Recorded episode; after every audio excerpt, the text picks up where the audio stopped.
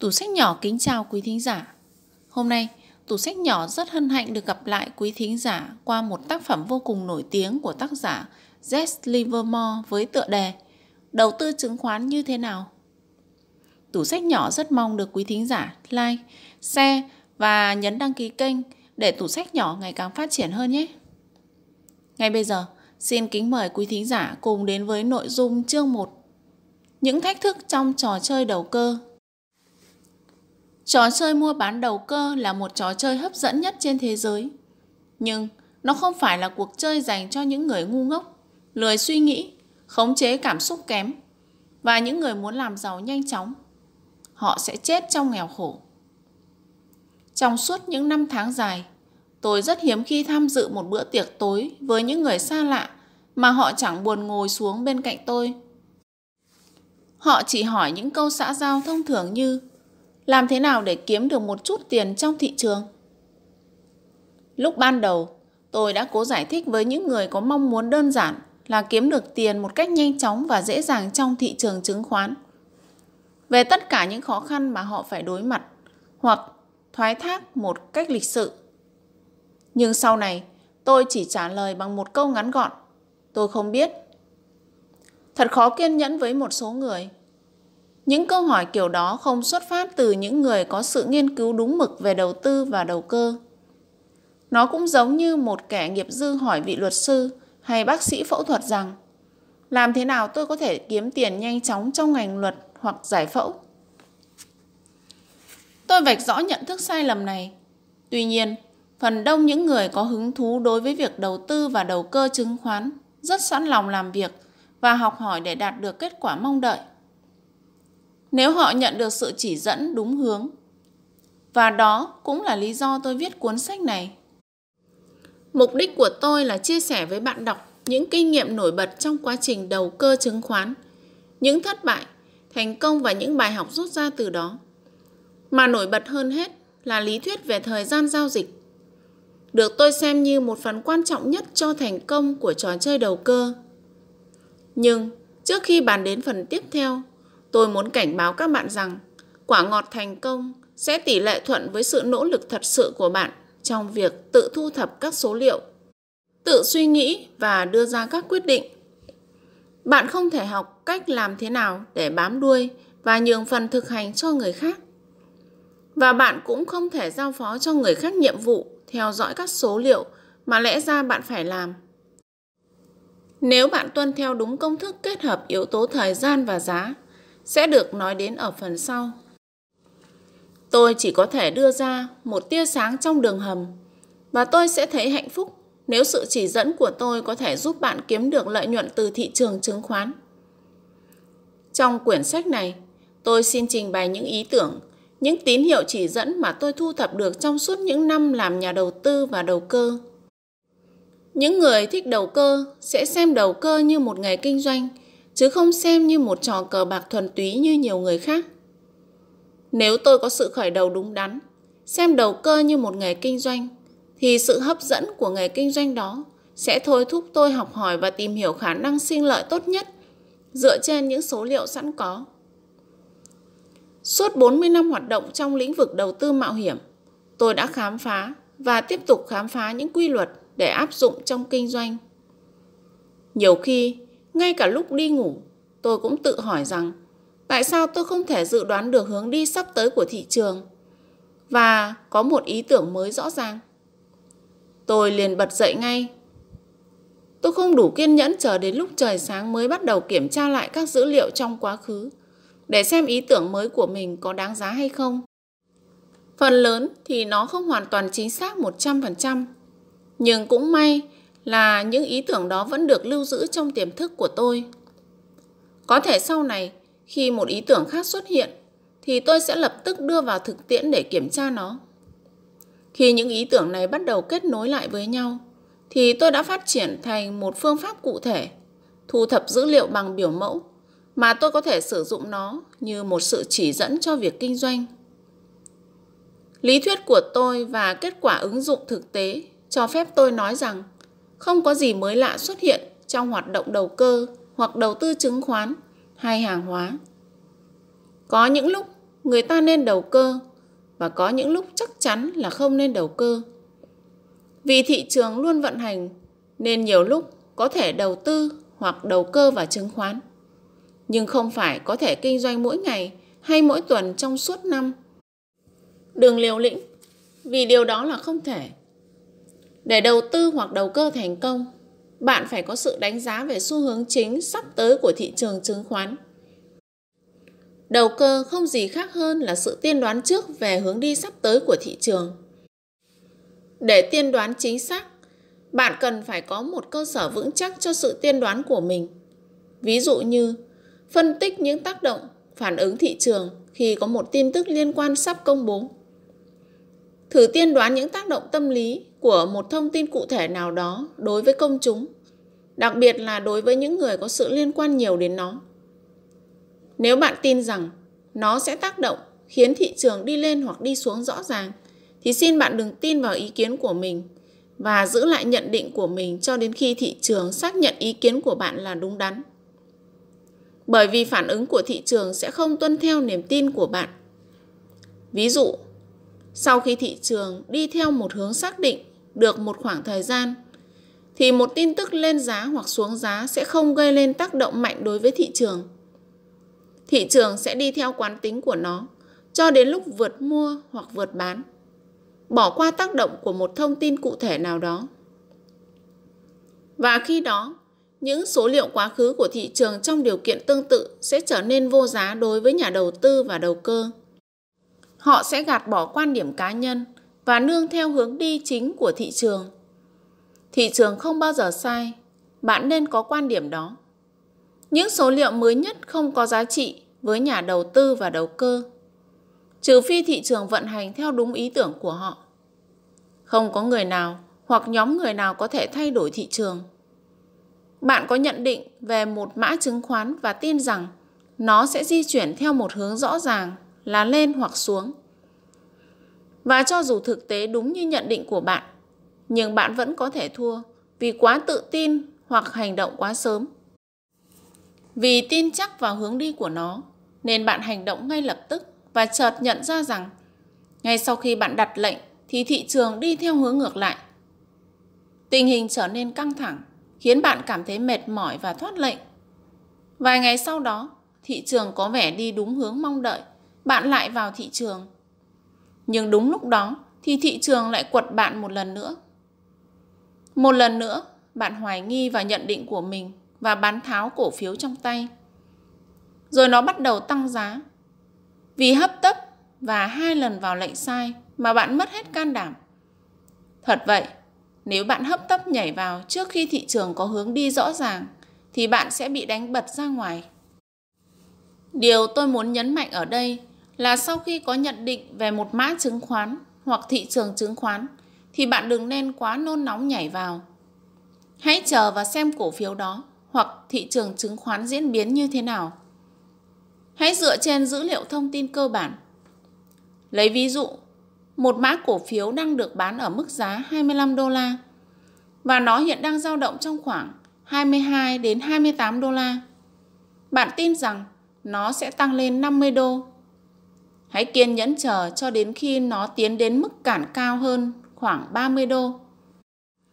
Khi đó, bạn biết chắc rằng thị trường đang đi đúng hướng mà bạn đã nhận định mã cổ phiếu đó có thể đang ở điểm bật mạnh và cũng có thể sẽ không bao giờ lên đến mức 30 đô.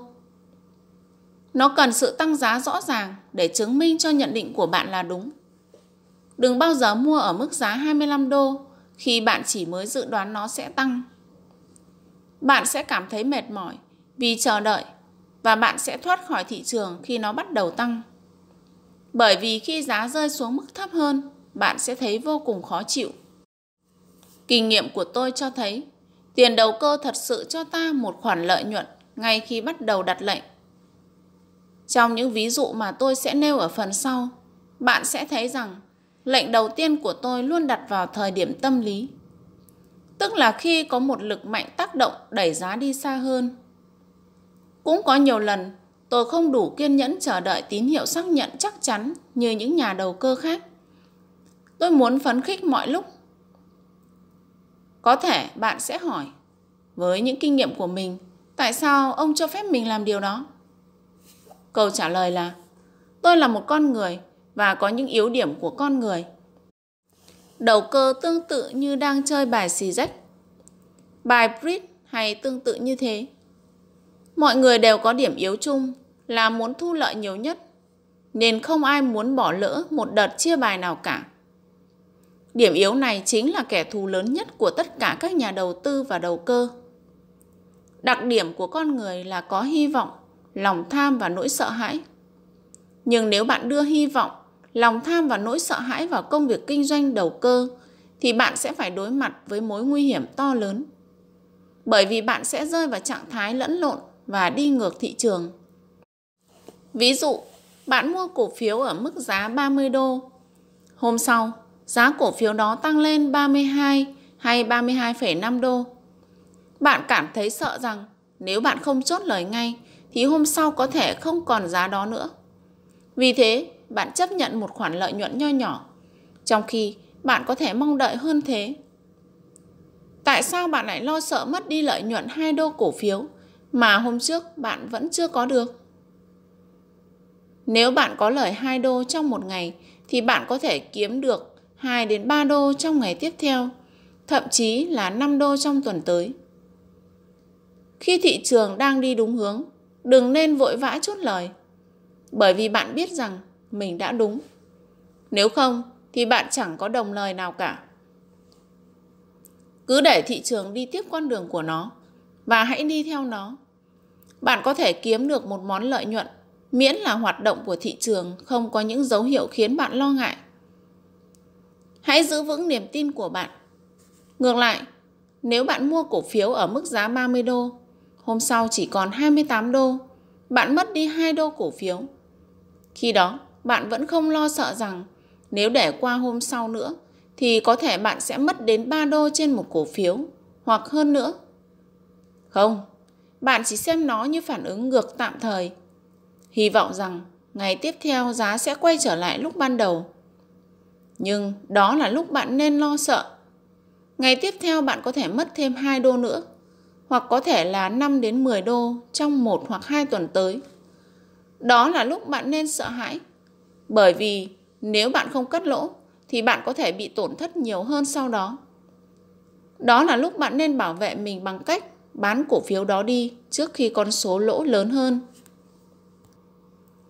Có lời thì cứ để tiếp, nhưng đã lỗ thì không bao giờ để lâu. Nhà đầu cơ phải đảm bảo giảm lỗ tối đa bằng cách thoát khỏi thị trường ngay con số lỗ nho nhỏ đầu tiên. Làm thế, bạn sẽ bảo vệ được tài khoản của mình để trong tương lai khi có một nhận định mới, bạn có thể đặt một lệnh khác với số lượng bằng số lượng mà bạn đã bỏ lỡ trước kia. Nhà đầu cơ phải là một người bán bảo hiểm cho chính mình. Và cách duy nhất để bạn có thể tiếp tục cuộc kinh doanh là bảo toàn vốn, không cho phép mình lỗ đến mức nguy hiểm cho việc đầu tư của bạn. Khi thị trường lại đi theo đúng hướng bạn đã định, tôi tin rằng những nhà đầu tư và đầu cơ thành công phải nắm được những thông tin trước khi công bố mới đặt lệnh ngược hướng với thị trường. Tôi thấy họ cũng có thể thông qua các tín hiệu rõ ràng để đưa ra quyết định đặt lệnh đầu tiên. Tôi xin nhắc lại một lần nữa, có những thời điểm thị trường sẽ chuyển sang một hướng mới và tôi tin chắc rằng những người tham gia đầu cơ và có kiên nhẫn sẽ xây dựng cho mình một phương pháp cụ thể với những tín hiệu chỉ dẫn cho phép họ có sự phán đoán chính xác khi nào nên đặt lệnh. Việc đầu cơ thành công không phải là trò đoán mò. Để có được thành công chắc chắn, những nhà đầu tư và đầu cơ phải có các quy luật cho họ sự chỉ dẫn. Những tín hiệu chỉ dẫn mà tôi sử dụng có thể không có giá trị với người khác. Tại sao thế? Nếu chúng là vô giá đối với tôi, thì tại sao chúng lại không vô giá đối với bạn? Câu trả lời là không có tín hiệu chỉ dẫn nào đúng 100%. Nếu tôi sử dụng tín hiệu chỉ dẫn nào đó làm vũ khí chiến đấu của tôi, thì tôi biết kết quả của nó là gì. Nếu cổ phiếu đó không đi theo hướng tôi mong đợi, thì tôi lập tức xác định thời điểm chín muồi để đóng lệnh. Có thể vài ngày sau đó, khi các tín hiệu chỉ dẫn cho thấy tôi nên vào thị trường thì tôi sẽ nhảy vào và có lẽ lần này chính xác 100%.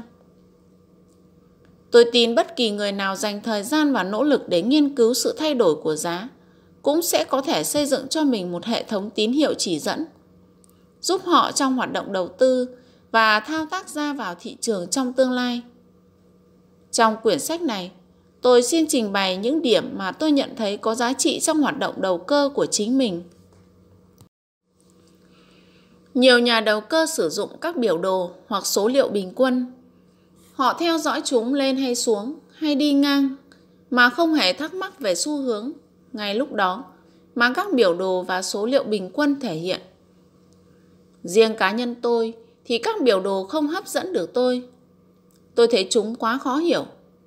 Tôi chỉ tin tưởng tuyệt đối vào các số liệu mà tôi thu thập, cũng như người khác trông cậy vào các biểu đồ.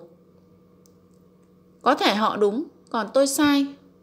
Tôi thích thu thập các số liệu, bởi vì phương pháp thu thập số liệu của tôi vẽ ra cho tôi một bức tranh rõ nét về những gì đang xảy ra. Nhưng nó chỉ trở nên có ích khi tôi nghiên cứu đến yếu tố thời gian. Nó giúp tôi tiên đoán xu hướng sắp tới. Tôi tin rằng việc thu thập những dữ liệu chính xác và nghiên cứu yếu tố thời gian là rất quan trọng cho việc tiên đoán chính xác xu hướng sắp tới. Nhưng bạn cần phải kiên nhẫn.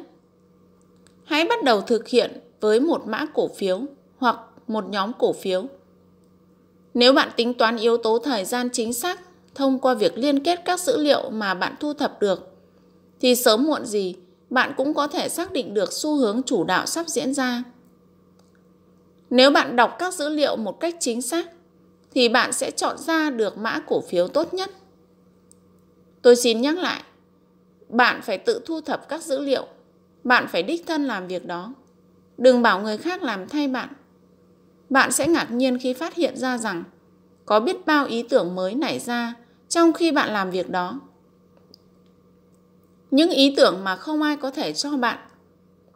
Bởi vì đó là sự khám phá của bạn, bí mật của bạn và bạn sẽ giữ nó cho riêng mình. Tôi xin chỉ ra vài cái không đối với những nhà đầu tư và đầu cơ. Quy tắc đầu tiên là không bao giờ mạo hiểm trong đầu tư. Nhà đầu tư thường thua lỗ nghiêm trọng, không có lý do nào khác hơn là mua cổ phiếu. Bạn thường nghe một nhà đầu tư nói rằng tôi không phải lo lắng về sự biến động giá cả và tỷ lệ ký quỹ. Tôi không bao giờ đầu cơ. Tôi mua cổ phiếu để đầu tư. Nếu nó có giảm giá thì cuối cùng nó cũng sẽ lên trở lại. Nhưng thật không vui là nhiều cổ phiếu của những nhà đầu tư đó ban đầu tưởng là một sản phẩm đầu tư tốt, nhưng sau đó lại mất giá trầm trọng. Vì thế, cái gọi là đầu tư cổ phiếu thường xuyên trở thành đầu cơ thuần túy. Quan điểm đầu tư đó cũng tan biến theo mây khói cùng với số tiền vốn của nhà đầu tư. Tình trạng này xảy ra là do họ không nhận thấy rằng cái gọi là hạng mục đầu tư của họ trong tương lai có thể sẽ phải đối mặt với những tình huống mới làm thâm hụt đến lợi nhuận, tiền vốn của những cổ phiếu mà họ đang đầu tư lâu dài. Trước khi họ nhận ra tình hình đã thay đổi, thì giá của hạng mục đầu tư của họ đã sụt giảm nghiêm trọng. Vì thế, nhà đầu tư cũng phải bảo vệ vốn của mình như nhà đầu cơ đã làm trong hoạt động đầu cơ mạo hiểm. Nếu thực hiện điều đó, thì những người cho mình là nhà đầu tư sẽ không bị buộc phải miễn cưỡng trở thành nhà đầu cơ trong tương lai hoặc phải tin rằng tài khoản của mình bị bốc hơi nhiều đến thế. Bạn hãy nhớ lại, cách đây không lâu, bạn đầu tư vào New York. New Haven tốt hơn gửi tiền vào ngân hàng. Ngày 28 tháng 4 năm 1902, New Haven được bán với giá 255 đô một cổ phiếu. Tháng 12 năm 1906, Chicago, Milwaukee, St. Paul được bán với giá 199,62 đô. Vào tháng 1 năm đó, Chicago được bán với giá 240 đô. Vào ngày 9 tháng 2 năm đó, Red được bán với giá 348 đô. Tất cả đều có cổ tức rất tốt. Hãy xem lại các hạng mục đầu tư đó vào ngày nay Vào ngày 2 tháng 1 năm 1940, New York, New Haven được chào bán với giá 0,50 đô trên một cổ phiếu. Chicago được chào bán với giá 0,31 đô trên một cổ phiếu. Red bán với giá 26,62 đô trên một cổ phiếu. Vào ngày 2 tháng 1 năm 1940, không có ai chào mua Chicago, Milwaukee và St. Paul. Nhưng vào ngày 5 tháng 1 năm 1940 thì chúng được chào bán với giá 0,50 đô trên một cổ phiếu. Những cổ phiếu đó nằm trong bảng danh sách 100 cổ phiếu đáng đầu tư nhất vào thời bấy giờ. Nhưng đến bây giờ, năm 1940 thì nó chỉ còn lại một chút ít giá trị hoặc chẳng khác gì mớ giấy vụn. Vì thế, những hạng mục đầu tư ngã nhào mang theo tài sản của các nhà đầu tư thủ cựu.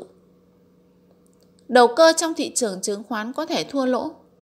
Nhưng tôi tin rằng số tiền thua lỗ trong đầu cơ còn ít hơn tổng số tiền thua lỗ cuối cùng theo cách đầu tư thủ cựu nói trên. Theo cách nhìn của tôi, những nhà đầu tư là những tay chơi bạc lớn. Họ đặt cược và theo đuổi nó. Nếu sai thì họ sẽ mất tất cả tiền đặt cược. Nhà đầu cơ cũng có thể mua các cổ phiếu cùng lúc đó. Nhưng, nếu là nhà đầu cơ thông minh, thì khi nhận ra những dấu hiệu cảnh báo, bằng việc theo dõi các dữ liệu, rằng tình hình không tốt cho cổ phiếu của họ đang nắm giữ, thì họ sẽ hành động dứt khoát, đảm bảo giảm thiểu tổn thất thấp nhất và chờ đợi cơ hội mới để vào lại thị trường. Khi một cổ phiếu bắt đầu trượt giá mạnh, thì không ai có thể biết được nó sẽ giảm đến mức nào. Không ai có thể đoán được đỉnh của một xu hướng giá lên. Nên ghi nhớ những điều sau đây. Một là không bao giờ bán cổ phiếu khi nó có vẻ còn lên giá nữa. Có thể bạn thấy cổ phiếu tăng từ 10 lên 50 và nghĩ rằng nó đã ở mức quá cao rồi. Đó là lúc cân nhắc xem điều gì ngăn cản nó tiến từ mức 50 lên 150 trong điều kiện thuận lợi như thế. Nhiều người đã thua lỗ khi bán cổ phiếu ra sau một chu kỳ tăng giá mà họ cảm thấy rằng dường như giá đã tăng quá cao. Ngược lại, không bao giờ mua khi thấy nó rớt giá mạnh từ đỉnh cao trước đó. Có vẻ như có những lý do rất tốt để rớt giá. Những cổ phiếu có thể vẫn còn đang ở mức giá khá cao, dù rằng mức giá hiện tại trông có vẻ thấp. Hãy quên mức giá cao trước đó đi và hãy nghiên cứu nó trên cơ sở kết hợp giữa thời gian và giá.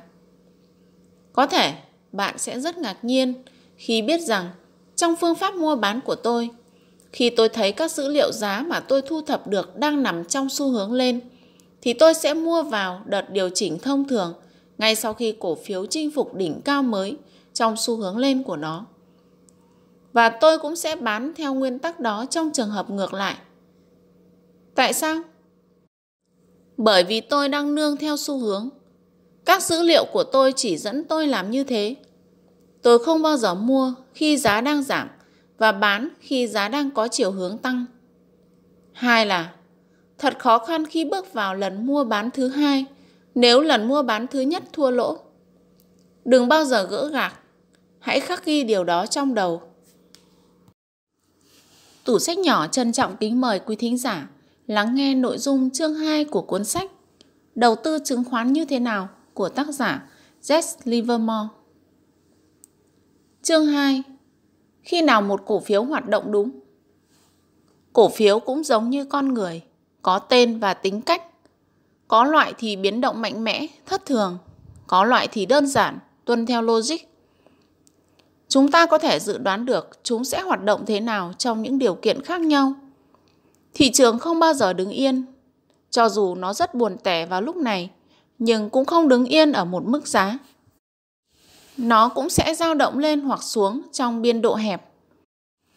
Khi một cổ phiếu có xu hướng rõ ràng, thì nó sẽ đi theo đường xu hướng một cách tự động và nhất quán trong suốt tiến trình di chuyển của nó. Khi bắt đầu xu hướng, bạn sẽ nhận thấy có một khối lượng lớn được bán với giá cao dần trong vài ngày trước đó. Sự điều chỉnh thông thường, theo định nghĩa của tôi, sẽ xuất hiện. Trong đợt điều chỉnh đó, khối lượng bán sẽ ít hơn lúc ở mức giá cao trong vài ngày trước. Đó chỉ là một sự điều chỉnh thông thường. Chúng ta đừng bao giờ sợ sự dịch chuyển bình thường, mà hãy sợ hãi sự dịch chuyển không bình thường. Trong một hoặc hai ngày, cổ phiếu sẽ bắt đầu hoạt động trở lại theo xu hướng và khối lượng giao dịch tăng lên. Nếu đó thật sự là một xu hướng, thì trong một thời gian ngắn, giá sẽ hồi lại và cổ phiếu sẽ được bán ở vùng giá cao hơn. Xu hướng sẽ tiếp diễn mạnh trong vài ngày với một vài điều chỉnh nhỏ ngắn ngủi. Giá cổ phiếu sẽ tiến đến một điểm thích hợp để có một sự điều chỉnh thông thường khác. Nó cũng xảy ra giống như sự điều chỉnh thông thường lần đầu tiên. Bất kỳ cổ phiếu nào cũng sẽ hoạt động theo kiểu cách đó khi nó ở trong một xu hướng xác định. Giai đoạn đầu của xu hướng, khoảng cách giữa đỉnh sau với đỉnh trước đó không chênh lệch nhiều lắm. Nhưng thời gian sau bạn sẽ thấy rằng tốc độ tiến lên nhanh hơn rất nhiều. Lấy ví dụ, một cổ phiếu bắt đầu với giá 50 đô la. Vào giai đoạn đầu của xu hướng, có thể nó được bán với giá tăng dần đến 54 đô. Trong vòng 1 hoặc 2 ngày, có thể nó sẽ điều chỉnh về mức 52,5 hoặc gần mức đó. 3 ngày sau nó sẽ tăng trở lại. Lần này, có thể nó sẽ tăng lên 59 đến 60 đô trước khi xảy ra một đợt điều chỉnh thông thường. Nhưng thay vì điều chỉnh 1 đến 1,5 đô, thì nó có thể dễ dàng điều chỉnh giảm 3 đô. Khi nó quay trở lại mức giá cao trước đó, thì bạn sẽ nhận thấy rằng khối lượng bán không nhiều như ở giai đoạn đầu của xu hướng. Sẽ khó mua được cổ phiếu hơn. Trong trường hợp đó, đỉnh kế tiếp trong xu hướng sẽ cao hơn nhiều so với đỉnh trước đó. Cổ phiếu có thể dễ dàng tăng đến 68 đến 70 đô so với đỉnh 60 đô trước đó mà không cần có một sự điều chỉnh thông thường nào cả. Và khi một sự điều chỉnh thông thường xảy ra thì nó có thể rớt xuống đến 65 đô. Nhưng nó vẫn chỉ là một sự điều chỉnh giảm bình thường mà thôi. Nhưng lần điều chỉnh này biên độ đến 5 đô và gần như thế. Thời gian điều chỉnh sẽ không lâu trước khi cổ phiếu tăng giá trở lại và sẽ được bán ở vùng giá cao mới. Đừng để diễn biến của cổ phiếu du ngủ bạn. Để đạt được một mức lợi nhuận khả quan, bạn cần phải kiên nhẫn. Nhưng đừng kiên nhẫn đến nỗi đầu óc cứng đờ ra và bỏ qua những dấu hiệu cảnh báo nguy hiểm. Cổ phiếu bắt đầu tăng mạnh từ 6 đến 7 đô trong một ngày và có thể tăng với biên độ 8 đến 9 đô trong những ngày kế tiếp. Nhưng vào cuối phiên giao dịch thì đột nhiên sụt giảm bất thường với biên độ 7 đến 8 đô. Nhưng đầu phiên giao dịch ngày hôm sau, nó lấy lại số điểm đã mất và quay trở về vùng giá cao. Một lần nữa, cổ phiếu lại chinh phục đỉnh cao, thể hiện xu hướng lên rất mạnh. Nhưng những ngày kế tiếp thì nó không vượt lên được nữa. Đó là một tín hiệu nguy hiểm. Trong suốt quá trình di chuyển, nó đã không có một sự điều chỉnh thông thường tất yếu nào cả. Khi một sự điều chỉnh bất thường bất ngờ xảy ra, từ bất bình thường mà tôi nói có nghĩa là sự điều chỉnh giảm với biên độ 6 đô trở lên trong một ngày từ đỉnh cao của ngày hôm đó. Trước đó không có đợt điều chỉnh thông thường nào diễn ra như thế. Và khi thị trường có phản ứng bất thường như thế, thì đó là một tín hiệu nguy hiểm lóe lên mà có thể bạn không nhận ra. Bạn phải kiên nhẫn ngồi theo dõi cổ phiếu trong suốt quá trình di chuyển của nó. Bạn phải có sự can đảm và nhạy bén, chú trọng đến những tín hiệu nguy hiểm và thoát ra ngoài. Tôi không khẳng định những tín hiệu nguy hiểm luôn luôn cho chúng ta sự cảnh báo chính xác. Bởi vì như tôi nói ở phần trước, không có quy luật nào bắt cổ phiếu phải hoạt động theo đúng khuôn mẫu 100%. Nhưng nếu bạn quan tâm đến nó, thì về lâu dài, bạn sẽ đạt được lợi nhuận đáng kể. Một bậc thầy đầu cơ đã từng nói với tôi rằng, nếu ta thấy dấu hiệu nguy hiểm, thì ta sẽ không cãi lại nó mà thoát ra ngoài thị trường. Vài ngày sau, nếu thấy mọi việc ổn thỏa, thì ta sẽ vào lại thị trường. Như thế, ta sẽ không phải lo lắng nhiều và đảm bảo giữ được tiền của mình. Nó cũng giống như khi ta đang đi trên đường dây xe lửa và nhìn thấy một chiếc xe lửa tốc hành đang lao về phía mình với tốc độ 60 dặm một giờ. Thế thì ta sẽ không ngu ngốc đến nỗi không nhảy ra khỏi đường ray và để cho chiếc xe lửa chạy qua. Sau khi xe lửa chạy qua, ta luôn có cơ hội để quay trở lại đường dây nếu ta muốn. Đó là kiến thức mua bán đầu cơ được mô tả một cách sinh động mà tôi luôn ghi nhớ. Nhà đầu cơ khôn ngoan luôn chú ý đến những dấu hiệu nguy hiểm. Nhưng vấn đề của hầu hết các nhà đầu cơ là họ không đủ can đảm để đóng lệnh khi họ nên làm điều đó. Họ do dự, trong khi do dự, họ cảm thấy thị trường đi theo hướng ngược lại mất mấy điểm. Lúc đó họ lại nghĩ rằng đợi nó hồi giá thì mình sẽ thoát ra. Nhưng khi cổ phiếu tăng giá trở lại thì họ quên mất điều mình định làm. Bởi vì khi đó tình hình trông có vẻ tốt đẹp hơn. Tuy nhiên, sự tăng giá đó chỉ là tạm thời và nó sớm vỗ cánh bay đi. Còn thị trường lại bắt đầu đi xuống thật sự. Và họ vẫn bị kẹt vì đã do dự. Nếu họ có sử dụng các tín hiệu chỉ dẫn thì nên làm theo những gì mà nó chỉ ra. Như thế, không chỉ giúp họ giữ được tiền mà còn tránh được sự lo lắng. Tôi xin nhắc lại một lần nữa, tính cách của con người chính là kẻ thù lớn nhất của mỗi nhà đầu tư và đầu cơ. Tại sao cổ phiếu nên tăng sau khi nó bắt đầu rơi xuống từ đỉnh cao? Tất nhiên, nó sẽ phục hồi lại ở một mức độ nào đó. Nhưng tại sao bạn lại hy vọng nó sẽ tăng ngay lúc bạn muốn nó tăng chứ?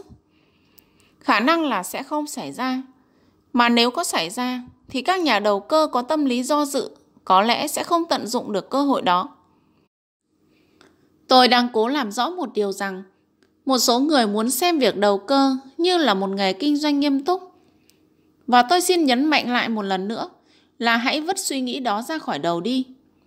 Không ai thành công trong việc đầu cơ hàng ngày hay hàng tuần. Chỉ có thể là vài lần trong năm.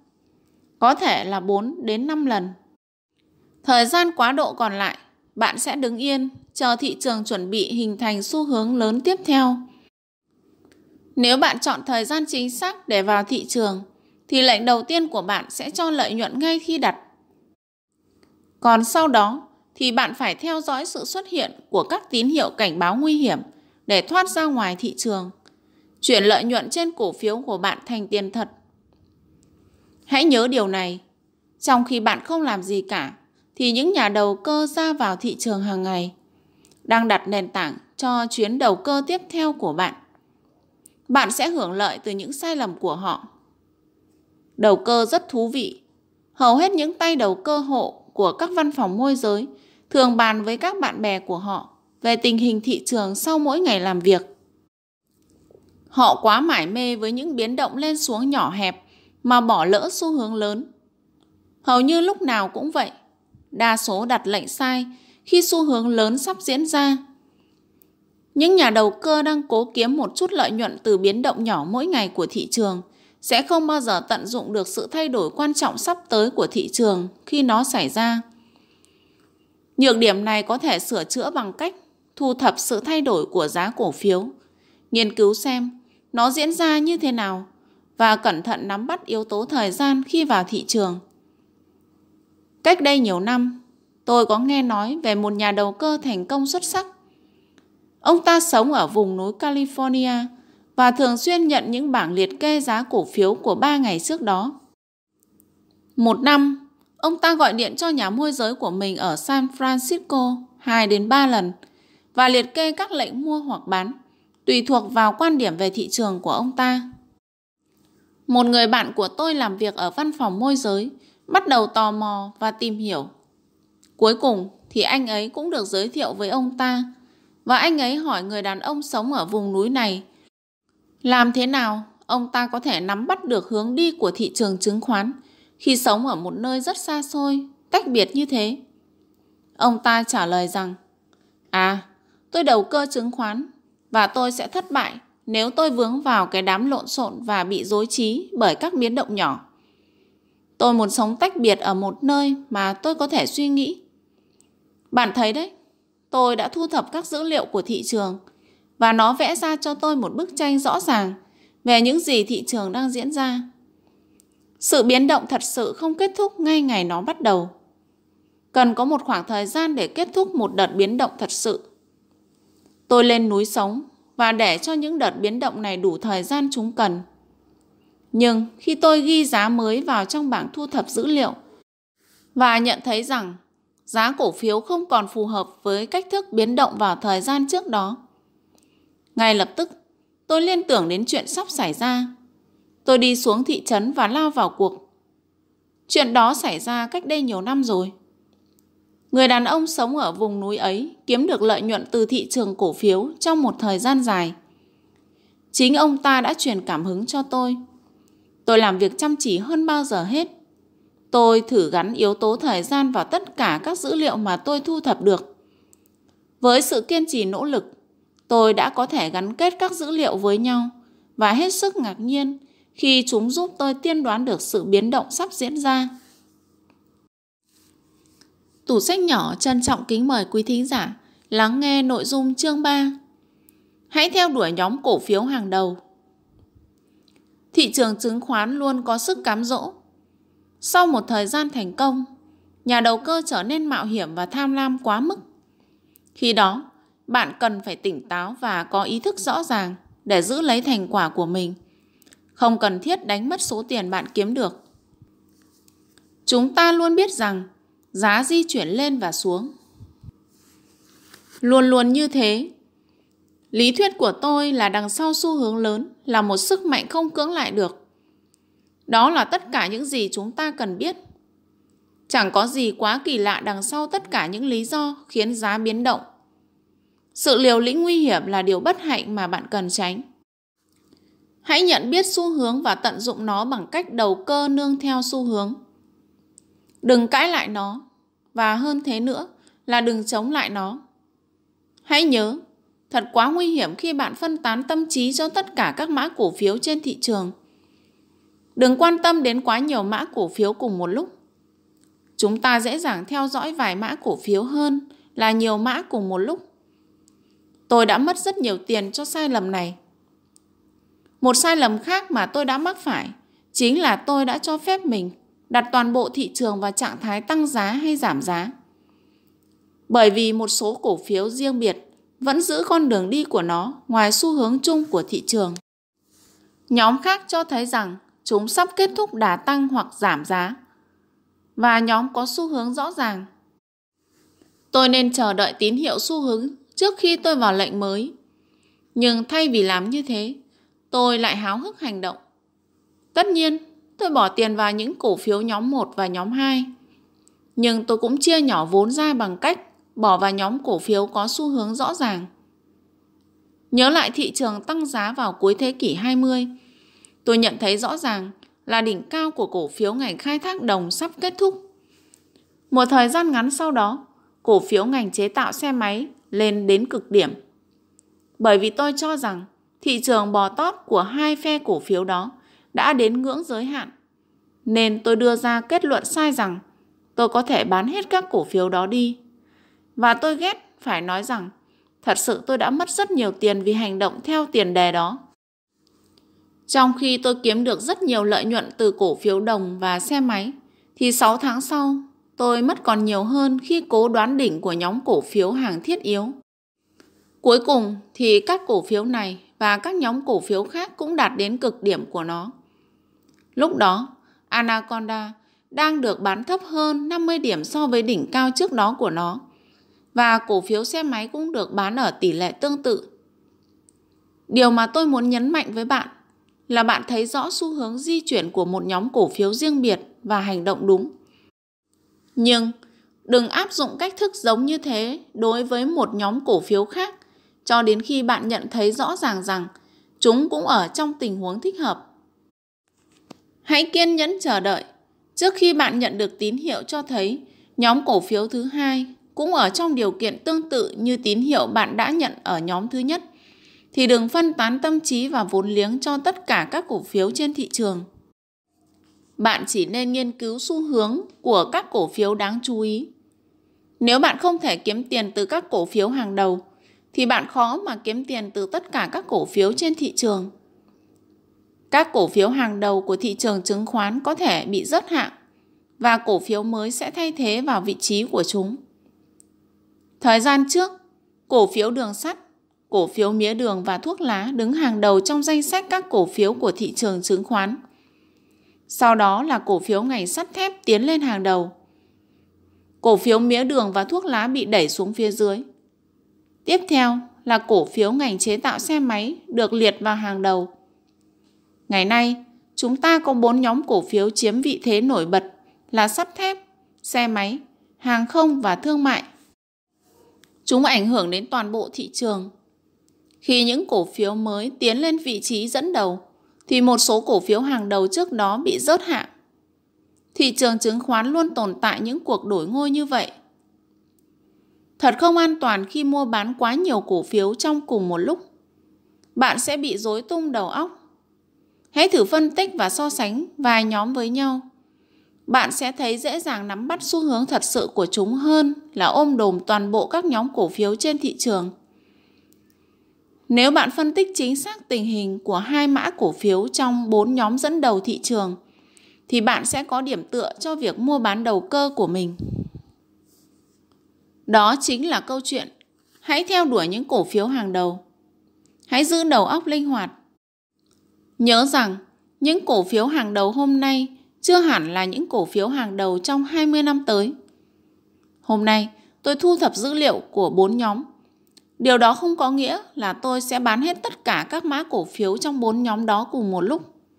Nhưng tôi có một sự liên tưởng trong đầu. Khi tôi bắt đầu hứng thú với việc tìm hiểu xu hướng giá, tôi quyết định kiểm tra khả năng xác định xu hướng giá trong tương lai của tôi có chính xác hay không. Tôi ghi chép lại các lệnh mua bán vào quyển sổ tay luôn mang theo bên mình. Tôi không bao giờ quên lần mua bán thật đầu tiên của mình. Tôi mua cổ phiếu Chicago, Burlington và Quincy Railway và cổ phiếu của tôi đạt lợi nhuận 3,12 đô. Từ sau lần đó, tôi trở thành một nhà đầu cơ. Tôi không tin rằng một nhà đầu cơ theo kiểu cũ, người có thể mua bán với số lượng lớn có nhiều cơ hội để thành công. Khi tôi nói một nhà đầu cơ theo kiểu cũ là tôi đang nghĩ rằng ngày nay khi thị trường cổ phiếu lớn mạnh và thường biến đổi thì một số lượng mua bán 5.000 đến 10.000 cổ phiếu không gây ảnh hưởng to lớn đến giá cả. Trước đây, khi thị trường hoạt động đúng hướng, họ có thể thu lợi an toàn theo thời gian. Khi quyết định sai, thì họ có thể dễ dàng thoát khỏi thị trường với tổn thất không nghiêm trọng. Nhưng ngày nay, nếu họ không giữ được vị trí số 1 của mình, thì họ sẽ phải chịu tổn thất nặng nề vì sự cạnh tranh khốc liệt của thị trường. Trái lại, những nhà đầu cơ ngày nay theo quan điểm của tôi là những người có sự kiên nhẫn và biết chờ đợi thời cơ để hành động. Sẽ có cơ hội tốt để kiếm được lợi nhuận khả quan. Bởi vì thị trường ngày nay không dễ chi phối và tạo ra các biến động giả tạo. Trong điều kiện thị trường ngày nay, không nhà đầu cơ thông minh nào cho phép mình lợi dụng số lượng mua bán để chi phối thị trường theo kiểu cũ dích của mấy năm trước. Họ sẽ tập trung nghiên cứu một nhóm cổ phiếu và những mã cổ phiếu dẫn đầu trong nhóm đó. Họ sẽ học cách quan sát trước khi đặt lệnh. Thị trường kỷ nguyên mới mang đến công bằng và an toàn cho các nhà đầu cơ và đầu tư biết suy nghĩ, tìm tòi và có kiến thức. Tủ sách nhỏ trân trọng kính mời quý thính giả lắng nghe nội dung chương 4. Hãy giữ tiền trong tay. Hãy nắm chặt tiền trong tay đừng tùy ý ủy thác cho ai cả. Dù nó có là một triệu hay một ngàn đô cũng vậy. Đó là tiền của bạn. Bạn phải cố giữ lấy nó. Đầu cơ sai lầm là một trong những con đường tất yếu khiến bạn mất tiền. Tôi không tán thành hành động bình quân khoản thua lỗ. Hầu hết các nhà đầu cơ thường làm như thế. Giả sử họ mua 100 cổ phiếu ở mức giá 50, 2-3 ngày sau cổ phiếu rớt còn 47 họ sẽ mua thêm 100 cổ phiếu nữa để bình quân giá cho tổng số cổ phiếu đang nắm giữ thành mức giá 48,5.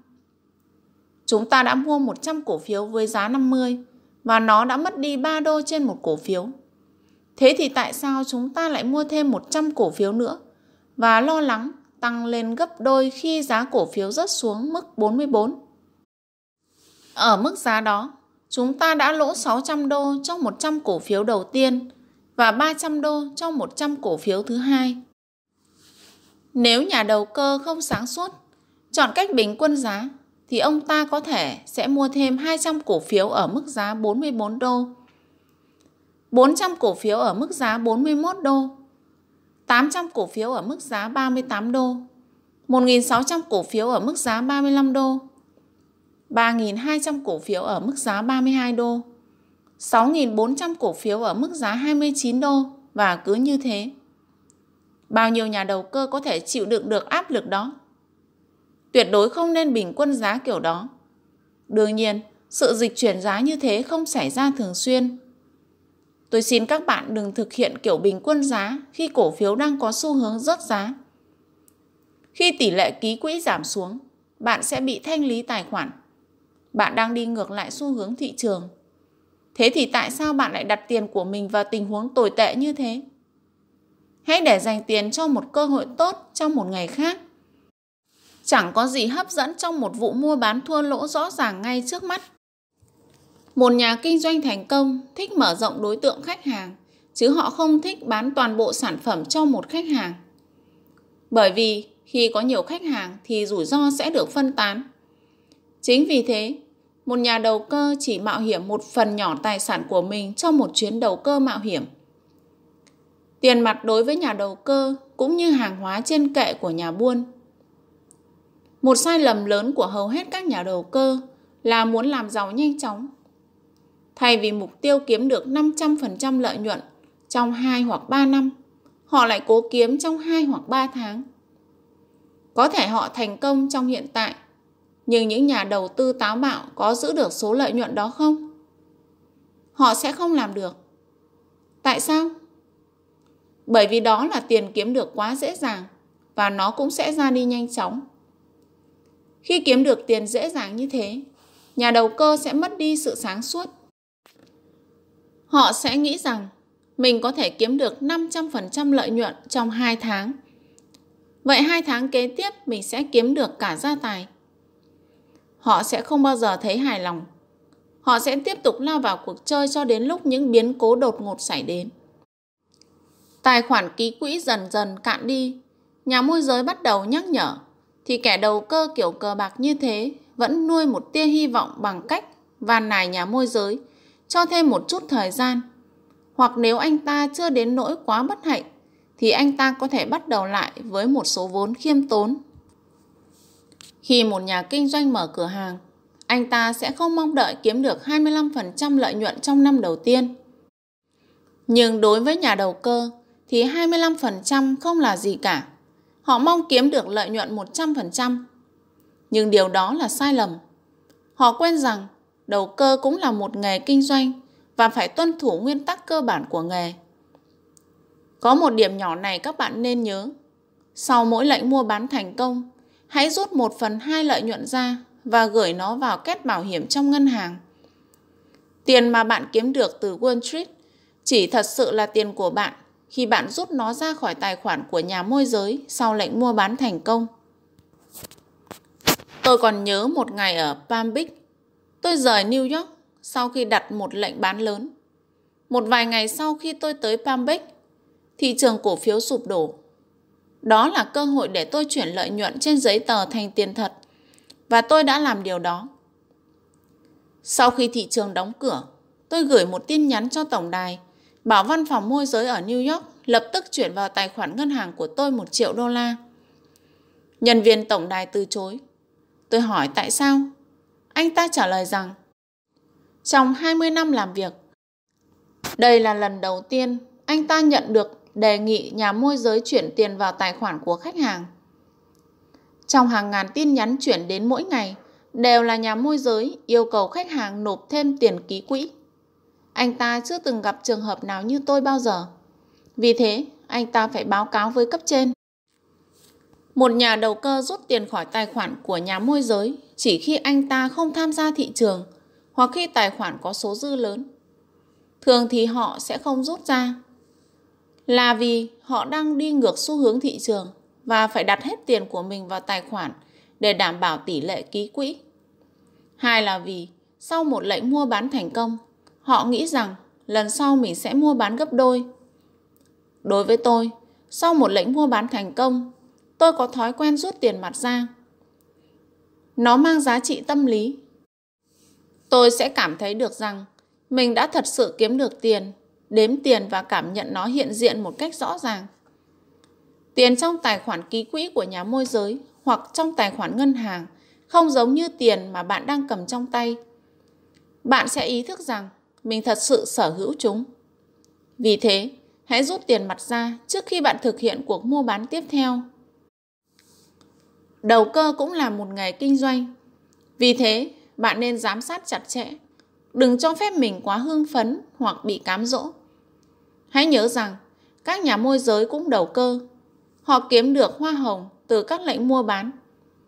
Khách hàng mua bán càng nhiều thì họ càng kiếm được nhiều tiền hoa hồng. Vì thế, họ luôn khuyến khích khách hàng đặt lệnh. Những nhà đầu cơ thường xem nhà môi giới như bạn của mình và tham gia giao dịch quá nhiều.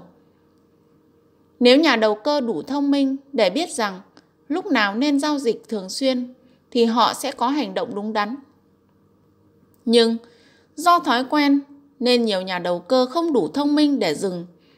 Họ đánh mất sự cân bằng tâm lý cần thiết để thành công. Họ chưa hề nghĩ đến một ngày nào đó mình sẽ phạm phải sai lầm. Nhưng ngày đó sẽ đến. Tiền sẽ vỗ cánh bay đi. Đừng bao giờ vào thị trường, trừ phi bạn biết rằng mình có thể thắng. Tủ sách nhỏ trân trọng kính mời quý thính giả lắng nghe nội dung chương 5 Điểm xoay chiều Tôi luôn kiên nhẫn chờ cho đến khi thị trường tiến đến điểm xoay trước khi tôi bắt đầu mua bán. Tôi luôn sử dụng tiền của mình một cách hiệu quả. Tại sao vậy? Bởi vì tôi bước vào cuộc chơi tại thời điểm tâm lý, lúc bắt đầu của một xu hướng. Tôi không bao giờ mất thời gian cho những lý do tầm thường, mà tôi luôn hành động mau lẹ và bắt đầu cuộc hành trình của mình ngay khi tín hiệu chỉ dẫn bảo tôi làm thế. Tất cả những gì mà tôi cần làm sau đó là ngồi yên và nhìn thị trường đi theo con đường của nó. Chính thị trường sẽ cho tôi thời điểm thích hợp để chốt lời. Lúc nào tôi cũng có đủ can đảm và kiên nhẫn để chờ đợi tín hiệu. Kinh nghiệm của tôi là tôi không bao giờ kiếm được nhiều từ một xu hướng nếu tôi không vào lệnh gần điểm bắt đầu xu hướng đó. Bởi vì tôi đã bỏ lỡ một phần lợi nhuận rất cần thiết vì nó cho tôi sự can đảm và kiên nhẫn để đi theo hết xu hướng. Vững vàng vượt qua các đợt điều chỉnh và tăng giá nhỏ luôn xuất hiện trong tiến trình của một xu hướng. Nếu bạn biết kiên nhẫn chờ đợi, thị trường sẽ cho bạn một điểm vào và một điểm ra. Thành Rome không được xây xong trong một ngày. Không có một xu hướng thật sự nào kết thúc trong một ngày hoặc một tuần. Nó cần thời gian để đi hết tiến trình hợp lý của mình. Điều đáng chú ý là 48 giờ đầu tiên khi một xu hướng xuất hiện là thời gian quan trọng nhất để vào thị trường. Ví dụ, một cổ phiếu đang ở trong xu hướng xuống trong một khoảng thời gian và tiến đến điểm thấp ở mức 40. Trong vài ngày, nó tăng nhanh trở lại mức 45, rồi lại giảm trở lại và dao động ở mức thấp hơn vài điểm trong một tuần lễ. Sau đó, nó bắt đầu tăng nhanh đến mức 49,5 đô. Thị trường trở nên ế ẩm và trì trệ trong vài ngày. Rồi sau đó, nó sôi động trở lại và rớt xuống 3 đến 4 điểm. Rồi giá tiếp tục giảm cho đến gần điểm xoay chiều 40. Đó chính là lúc cần quan sát thị trường một cách cẩn thận. Bởi vì cổ phiếu sẽ sớm trở lại xu hướng xuống. Nó có thể được bán với giá thấp hơn 40 khoảng 3 điểm trở lên trước khi có một đợt tăng giá khác. Nếu nó đâm thủng được mốc 40 thì nên quyết định mua ngay khi nó tăng được 3 điểm so với mức giá thấp trong đợt điều chỉnh đó.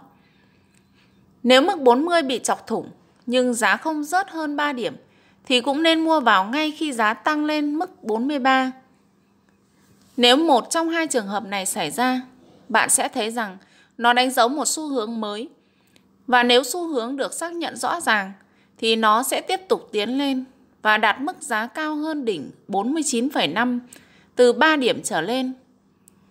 Tôi không dùng từ thị trường bò tót hay thị trường gấu ngủ để nói về một xu hướng của thị trường. Bởi vì tôi nghĩ rằng rất nhiều người nghe đến từ thị trường bò tót hoặc thị trường gấu ngủ, thì họ sẽ có cảm nghĩ rằng tiến trình đó sẽ diễn ra trong một thời gian rất dài. Một xu hướng lớn sẽ không xuất hiện thường xuyên. chỉ một lần trong 4 hoặc 5 năm. Nhưng trong khoảng thời gian đó sẽ có nhiều xu hướng nhỏ diễn ra trong thời gian tương đối ngắn. Tôi thường dùng từ upward trend và Dao Watchen vì nó thể hiện đầy đủ những gì đang diễn ra trong một khoảng thời gian xác định. Ngoài ra, nếu bạn mua vì nghĩ rằng thị trường đang ở xu hướng lên, rồi vài tuần sau đó xu hướng lên chấm dứt và bạn thấy thị trường bước vào giai đoạn rớt giá, bạn sẽ dễ chấp nhận sự thay đổi của xu hướng hơn là khi bạn có trong đầu quan điểm rằng thị trường đang trong giai đoạn bull hoặc bear. Phương pháp kết hợp giữa giá với yếu tố thời gian là kết quả của hơn 30 năm nghiên cứu. Nó chỉ cho tôi thấy xu hướng lớn sắp xảy ra trong tương lai. Sau lần đầu tiên thu thập dữ liệu giá, tôi thấy chúng chẳng mang lại lợi ích nhiều. Vài tuần sau đó, một ý nghĩ mới xuất hiện thúc đẩy tôi tiếp tục cố gắng. Nhưng chúng vẫn không cho tôi được thông tin đáng giá. Những câu hỏi mới xuất hiện và tôi lại tiến hành thu thập các dữ liệu giá. Sau khi thực hiện nhiều đợt thu thập dữ liệu, tôi bắt đầu có những ý tưởng mới và tôi dần dần hoàn thiện biểu mẫu thu thập giá. Nhưng khi tôi gắn yếu tố thời gian vào sự di chuyển giá, thì các dữ liệu của tôi bắt đầu nói cho tôi xu hướng của thị trường. Bằng việc thu thập dữ liệu giá, tôi sẽ tìm ra điểm xoay chiều. Theo kinh nghiệm của tôi, các điểm xoay chiều có số chẵn như 100, 200, 300 thường là mốc tâm lý. Nếu vượt qua mốc tâm lý đó thì giá sẽ đi lên nhanh chóng. Nhưng nếu sau khi vượt điểm xoay chiều mà cổ phiếu không có biểu hiện tăng tốt thì đó là tín hiệu nguy hiểm cần phải chú ý. Trong chương cuối, tôi sẽ hướng dẫn các bạn cách xác định các điểm xoay chiều kết hợp với phương pháp thị trường Livermore. Tủ sách nhỏ trân trọng kính mời quý thính giả lắng nghe nội dung chương 6 Sai lầm triệu đô Đây là mục đích mà tôi muốn đề cập. Trong những vấn đề kinh doanh nói chung, sau này sẽ có cơ hội cụ thể. Tôi sẽ giải thích thêm về cách thức kết hợp giá và thời gian. Khi xem xét các nguyên tắc kinh doanh nói chung, nó nên được nhìn nhận rằng quá nhiều các lệnh mua hoặc bán vội vã, mua toàn bộ chỉ gần như ở một mức giá. Đó là sai lầm và nguy hiểm. Giả sử bạn muốn mua 500 cổ phần của một chứng khoán, bắt đầu bằng cách mua 100 cổ phần. Sau đó, nếu nó tăng, mua thêm 100 cổ phần khác. Và như vậy, nếu giao dịch thành công, bạn đã mua phải ở một mức giá cao hơn so với những lần trước. Với cùng một chiến thuật nên được áp dụng trong bán ngắn. Không bao giờ thêm lệnh, trừ khi nó được bán tại một điểm thấp hơn giá bán trước. Với cách luyện tập như vậy, bạn sẽ nhanh nắm được một cách đầu tư thông minh. Lý do cho cách này là nó sẽ cho bạn cái nhìn về lợi nhuận trong đầu tư. Vì thực tế, chính bạn là người giảm thiểu rủi ro trong giao dịch của bạn. Theo tôi, lần giao dịch đầu tiên của bạn sẽ tác động lên liên quan đến tình hình ở một cổ phiếu. Tiếp đó là quan trọng để xác định giá ở những gì bạn nên cho phép mình để biết nên gia nhập thêm hay rút lui ở các mức giá tiếp theo của thị trường.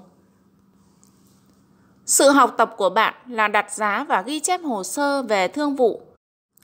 Nghiên cứu cẩn thận các đợt sóng của quá khứ vài tuần lễ. Khi bạn đã chọn chứng khoán đạt điểm, bạn đã có quyết định trước đó nó phải đạt được nếu di chuyển. Đó là thời gian để thực hiện của bạn cho một quyết định giao dịch đầu tiên. Sau khi đã thực hiện cam kết rằng quyết định số tiền bạn sẵn sàng rủi ro của bạn, nếu như bạn tính toán sai sẽ cắt lỗ tại mức nào. Hãy luôn chú tâm và kiên định, chờ đợi thị trường đến điểm giá quan trọng mà bạn đã hoạch định. Đừng mất kiên nhẫn chờ đợi. Thời gian là rất cần thiết. Thật sự rất cần kiên nhẫn. Hãy để tôi cho bạn biết thêm thế nào là một lần tôi bị mất một triệu đô la lợi nhuận do không kiên nhẫn. Tôi hầu như còn chút buồn, bối rối khi tôi nói lại điều này. Nhiều năm trước, tôi đã trở nên rất thành công khi thị trường tăng điểm liên tục. Tôi nhận định rằng ngành sợi đã được cho là có kỳ vọng tăng trưởng tốt. Nhưng như mọi việc thường xuyên xảy ra trên thị trường, tự nó không bao giờ sẵn sàng để bắt đầu như bạn dự đoán. tôi đã không sớm đạt như tôi đã kết luận. Ban đầu, tôi mua vào 20.000 cổ phiếu. Cổ phiếu này tăng 15 giá. Sau khi 100 cổ phiếu cuối cùng của tôi đã được mua, thị trường xuất hiện tín hiệu khựng lại trong 24 giờ, ngay mức giá mà ở đó, nó đã được bán khi tôi bắt đầu mua. Giá gần như đứng im một số ngày. Cuối cùng, tôi tự chủ phải bán. Cho rằng đó là tín hiệu nguy hiểm bán ra số cổ phiếu. Hụt mất khoảng 30.000 đô. Vì sau đó, giá lại tăng lên cao khi bao gồm các quỹ đồng loạt mua vào. 100 cổ phiếu mới mua của tôi gần như được bán giá thấp nhất. Một vài ngày sau, trên thị trường như chống lại tôi, tiếp tục tăng trần. Không thể bỏ nó khỏi tâm trí của mình và nó cũng không để tôi có thể sửa đổi cái sai lầm ban đầu của tôi tin tưởng rằng nó đã được cho là một trong những cổ phiếu kỳ vọng nhất. Vì vậy, tôi mua lại 20.000 cổ phiếu và câu chuyện lại lặp lại một lần nữa. Nó lại giảm. Cứ lặp đi lặp lại trên thị trường từ nhận định ban đầu là cổ phiếu kỳ vọng. Tôi mua và bán nhưng không có lời. Khi tôi bán thì các nhà đầu tư khác cho rằng giá thấp và mua lại và ngược lại. Hoạt động lặp đi lặp lại trong 5 lần 6 tuần. Lợi nhuận gần mất đi là 25.000 đến 30.000 đô. Tôi không còn tin vào bản thân mình. Vì vậy, tôi không muốn bị cám dỗ về ngành sợi nữa. Khi nhìn vào thị trường, dù bất kỳ chi tiết nào, nó đã có cái nhìn quá buồn. Một tâm trạng không rõ ràng buộc tôi phải xem xét lại cách nghĩ của mình từ ban đầu. Có phải ngành vải là cổ phiếu kỳ vọng nhất không?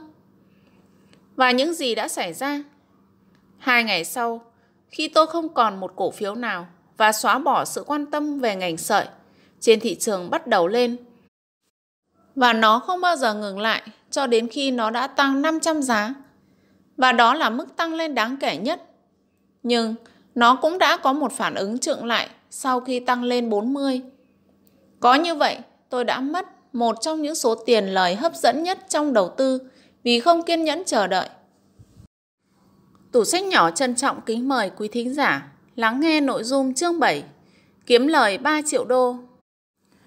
Ở chương trước, Tôi đã kể cho bạn nghe tôi bị mất một triệu đô như thế nào bởi sự không kiên nhẫn của mình. Còn bây giờ, tôi sẽ kể cho bạn nghe tôi đã thi gan với thời gian như thế nào và trái ngọt tôi thu hoạch được là gì. Mùa hè năm 1924, khi giá lúa mì đã đạt điểm mua vào, tôi bắt đầu mua vào với lệnh đầu tiên là 5 triệu dạ lúa mì, tương đương với 50.000 cổ phiếu. Vào thời điểm ấy, thị trường lúa mì rất lớn, nên với một lệnh như vậy cũng không làm ảnh hưởng đến giá của thị trường. Ngay sau khi tôi mua, thị trường lúa mì giao dịch rất ảm đạm. Nhưng giá thị trường cũng không ảm đạm đến dưới mức mua vào của tôi. Sau đó vài ngày, nó tăng lên vài sen, rồi lại trở lại ảm đạm, rồi lại tăng chút ít. Khi giá chạm đến mức mua vào tiếp theo, Tôi lại đặt mua tiếp 5 triệu dạ lúa mì với mức giá trung bình cao hơn mức giá trước là 1 phần 2 sen. Rõ ràng thị trường đang khẳng định xu thế tăng. Vì sao? Bởi vì để mua được lô 50.000 cổ phiếu thứ hai, tôi phải trả nhiều hơn lô 50.000 cổ phiếu đầu tiên. Ngày hôm sau, giá lúa mì tăng tiếp 3 sen. Mọi thứ diễn ra dường như đúng với những phân tích của tôi giá tăng lên theo đúng một sóng tăng. Tôi tính toán rằng giá sẽ còn tăng trong vài tháng tới. Tôi đã kiếm lời 25 sen trên một dạ và tôi quyết định bán ra thu lời. Sau đó, giá lúa mì tăng tiếp 20 sen chỉ trong vòng vài ngày. Ngay khi đó, tôi nhận ra tôi đã phạm phải một sai lầm nghiêm trọng. Tại sao tôi lại sợ mất đi thứ mà tôi chưa từng có để đến nỗi phải nhanh chóng thực hiện hóa lợi nhuận khi mà tôi có thể kiên nhẫn hơn và dũng cảm chơi đến cùng. Vì vậy, tôi quyết định vào lại thị trường và mua lại với giá trung bình cao hơn 25 sen so với giá tôi đã bán. Lúc đầu, tôi chỉ dự định mua vào với một nửa số tiền so với lô đầu tiên. Nhưng rồi tôi quyết định dốc toàn bộ vào mua và chỉ bán khi giá lúa mì có dấu hiệu đi xuống. Ngày 28 tháng 1 năm 1925, giá lúa mì đang ở mức cao 2,05 đô trên một bút sen. Ngày 11 tháng 2, nó giảm xuống 1,77 đô. Cùng thời điểm này, ngoài lúa mì thì còn có lúa mạch đen, cũng là một mặt hàng có tính đầu cơ cao. Tuy nhiên, thanh khoản của lúa mạch rất ít, nên chỉ cần một lệnh mua nhỏ cũng có thể làm giá cổ phiếu lúa mạch đen tăng lên đáng kể. Và khi giá lúa mạch đen tăng lên, thì tiếp theo giá lúa mì cũng tăng. Và ngược lại, khi giá lúa mì giảm, thì giá lúa mạch đen cũng giảm tương tự. Nhưng sau đó, khi giá lúa mì tăng lên trở lại, gần như mức giá cũ, thì giá cổ phiếu lúa mạch đen lại không có sức tăng trở lại nữa. Quan sát và phân tích kỹ lưỡng, tôi nhận ra rằng nhà đầu tư không còn quan tâm đến cổ phiếu lúa mạch đen nữa, mà chỉ quan tâm đến cổ phiếu lúa mì. Và tôi quyết định áp dụng ngay những nhận định của mình để kiểm chứng. Đầu tiên, tôi bán khống 200.000 dạ lúa mạch đen ở mức giá 1,69 đô. Giá giảm đi 3 sen và rồi tăng lên 1,68 đô. Lực mua không nhiều, thế là tôi bán khống tiếp 200.000 dạ lúa nữa. Giá giảm thêm 3 sen và lại lên được một sen. Vậy là không còn nghi ngờ gì nữa. Phán đoán của tôi đã đúng trong trường hợp lúa mạch đen. Thế là tôi bán tiếp 200.000 dạ nữa. Lúa mạch giảm mạnh và chính thức đi vào sóng giảm. Tiếp theo, tôi đặt một lệnh bán khống 5 triệu dạ lúa mì tại mức giá 2,01 đô. Và ngày hôm đó, giá đóng cửa của lúa mì là 1,97 đô, còn giá lúa mạch đen là 1,65 đô. Tôi cảm thấy rất tự tin và chắc chắn vào quyết định của mình. Vài ngày sau, tôi mua cover lại số lúa mạch đen đã bán khống và kiếm lời 250.000 đô la. Đồng thời, tôi cũng tiếp tục bán khống cổ phiếu lúa mì, tổng cộng là 15 triệu dạ. Đến ngày 16 tháng 3, giá lúa mì xuống chỉ còn 1,61 đô. Ngày hôm sau, trước khi thị trường mở cửa, tôi đã đặt một lệnh mua cover với giá 1,61 đô, thấp hơn giá đóng cửa tối hôm trước 3 sen. Đây là một sai lầm đi ngược lại với những kinh nghiệm của tôi từ trước đến giờ. Giá mở cửa sau đó cũng dao động quanh mức 1,54 đô và 1,61 đô. Và tôi đã mua cover đủ 15 triệu Busen. Tuy nhiên, tôi đã mất đi khoản chênh lệch 350.000 đô chỉ vì một phút bốc đồng ban đầu khi đặt mua 1,61 đô thay vì chỉ phải mua ở mức giá 1,54 đô. Cuối cùng, phi vụ này cũng đã mang lại cho tôi 3 triệu đô la tiền lời. Chương 8 Chìa khóa thành công của Livermore Tôi đã tham gia đầu cơ rất nhiều năm trên thị trường chứng khoán trước khi nhận ra rằng chẳng có gì mới xảy ra cả. Những chuyển động của giá cả đơn giản chỉ là sự lặp lại, dù có rất nhiều các loại chứng khoán đa dạng, nhưng những mẫu hình cơ bản thì lại giống nhau. Như tôi đã nói, việc ghi chép lại những số liệu sẽ giúp ta nhận ra xu hướng giá. Rồi tới bắt đầu cố gắng để tìm ra điểm bắt đầu từ những dự đoán diễn biến thị trường trong tương lai. Đó quả là một nhiệm vụ không hề dễ dàng. Bây giờ, tôi có thể nhìn lại những nỗ lực ban đầu đó và hiểu tại sao chúng lại không thật sự hiệu quả. Tôi đã cố gắng để đưa ra những quy tắc để vào ra thị trường. Cố gắng tất cả những sóng nhỏ đây chính là một sai lầm mà tôi đã kịp thời nhận ra. Tôi tiếp tục ghi chép các số liệu và sự kiên nhẫn của tôi đã giúp tôi tìm ra chìa khóa. Rằng nếu tôi chỉ nhìn vào những con số thì chắc chắn tôi sẽ chẳng thu được gì. Nhưng ngược lại, bằng con mắt và đầu óc của mình, tôi sẽ nhìn thấy những mẫu biến động giá và chính là những mẫu này sẽ nói cho tôi biết tương lai giá sẽ biến động như thế nào. Vì vậy, tôi quyết định bỏ qua những biến động lên xuống nhỏ và chỉ nhìn vào xu hướng. Và rõ ràng, thị trường có những xu hướng rất rõ ràng, mặc dù nó có không ít những biến động nhỏ, và chính những biến động nhỏ ấy làm cho chúng ta nhầm lẫn. Và tiếp tục, tôi sẽ tìm ra nguyên nhân của việc bắt đầu một cơn sóng tăng hoặc giảm.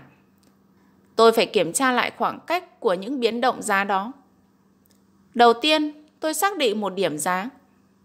Chưa đủ, tôi tìm điểm thứ hai và tiếp tục cho đến khi tôi tìm thấy điểm mà điểm đó giúp tôi khẳng định đó chính là một xu hướng tăng hoặc giảm. Đơn giản là thế này, tôi vẽ trên một trang giấy mà tôi gọi là bản đồ dự đoán xu hướng. Mỗi cổ phiếu tôi dùng một trang gồm 6 cột với tiêu đề theo thứ tự. Điểm tăng thứ cấp, điểm tăng tự nhiên, xu thế tăng, xu thế giảm, điểm giảm tự nhiên, điểm giảm thứ cấp. Khi giá thuộc ở xu thế tăng cột 3, tôi ghi mực đen. Ở cột 4, 5 tôi ghi mực đỏ. Bằng việc ghi lại giá cả theo hai xu hướng tăng và giảm, tôi đã thật sự nắm bắt được xu hướng của giá. Việc dùng phân biệt hai màu đỏ và đen đã giúp tôi thấy được chính xác đường xu hướng giá. Tôi thấy việc đánh giá một cổ phiếu đơn lẻ sẽ không thể phản ánh xu thế của nhóm cổ phiếu thuộc ngành. Vì vậy, bằng cách kết hợp giá cả và sự vận động của hai loại cổ phiếu, tôi tìm ra cho mình điểm mấu chốt K-price. Đôi khi, sự thay đổi, biến động một cổ phiếu cũng đủ lớn để giúp tôi xác định xu hướng. Nhưng nếu chỉ dựa vào một cổ phiếu thì rất rủi ro và dẫn đến sai lầm. Hai cổ phiếu sẽ tạo tín hiệu chắc chắn hơn. Bạn cần phải rèn luyện tính kỷ luật khi tuân theo những con số đó. Đừng chờ đợi ai giải thích hoặc khẳng định thêm chắc chắn. Như vậy, cơ hội sẽ qua ngay. Tôi có một kinh nghiệm như thế này. Khi chiến tranh tại châu Âu xảy ra, hàng loạt cổ phiếu trên thị trường chứng khoán giảm mạnh. Sau đó, các cổ phiếu của bốn nhóm ngành quan trọng bắt đầu phục hồi, ngoại trừ cổ phiếu ngành thép. Chắc hẳn phải có một lý do gì chính đáng để giải thích cho việc này. Tại thời điểm đó, tôi lại không biết điều đấy. Tôi cứ nghĩ rằng chắc không ai có thể giải thích được điều này. Tuy vậy, bất cứ ai nếu tại thời điểm đó nếu có ghi chép lại giá cả sẽ nhận ra cổ phiếu ngành thép cuối cùng cũng chấm dứt xu thế giảm. Thế nhưng, phải đến 4 tháng sau, mọi người mới biết được lý do giảm của cổ phiếu ngành thép. Đó là chính phủ Anh đã bán ra 100.000 cổ phiếu ngành thép nước Mỹ. Còn Canada cũng bán ra 20.000 cổ phiếu. Rõ ràng, nếu bạn chờ cho đến khi bạn biết được lý do vì sao cổ phiếu ngành thép giảm, thì lúc này cổ phiếu ngành thép đã tăng trở lại và bạn đã bỏ lỡ cơ hội. Và chính vì vậy, điều duy nhất nhà đầu cơ cần phải làm là hành động theo đúng những gì thị trường đang hành động. Và mục tiêu của chúng ta là nắm bắt được xu hướng của những con sóng lớn. Ra vào đúng xu hướng mới là điều quan trọng. Quý thính giả rất thân mến, tủ sách nhỏ vừa gửi tới quý thính giả toàn bộ nội dung của cuốn sách Đầu tư chứng khoán như thế nào của tác giả Jess Livermore. Tủ sách nhỏ rất cảm ơn quý thính giả đã lắng nghe, ủng hộ và đăng ký kênh Tủ sách nhỏ. Tủ sách nhỏ kính chúc quý thính giả sức khỏe và gặt hái được nhiều thành công trên con đường của mình. Bây giờ, xin kính chào, hẹn gặp lại quý thính giả qua những video lần sau nhé.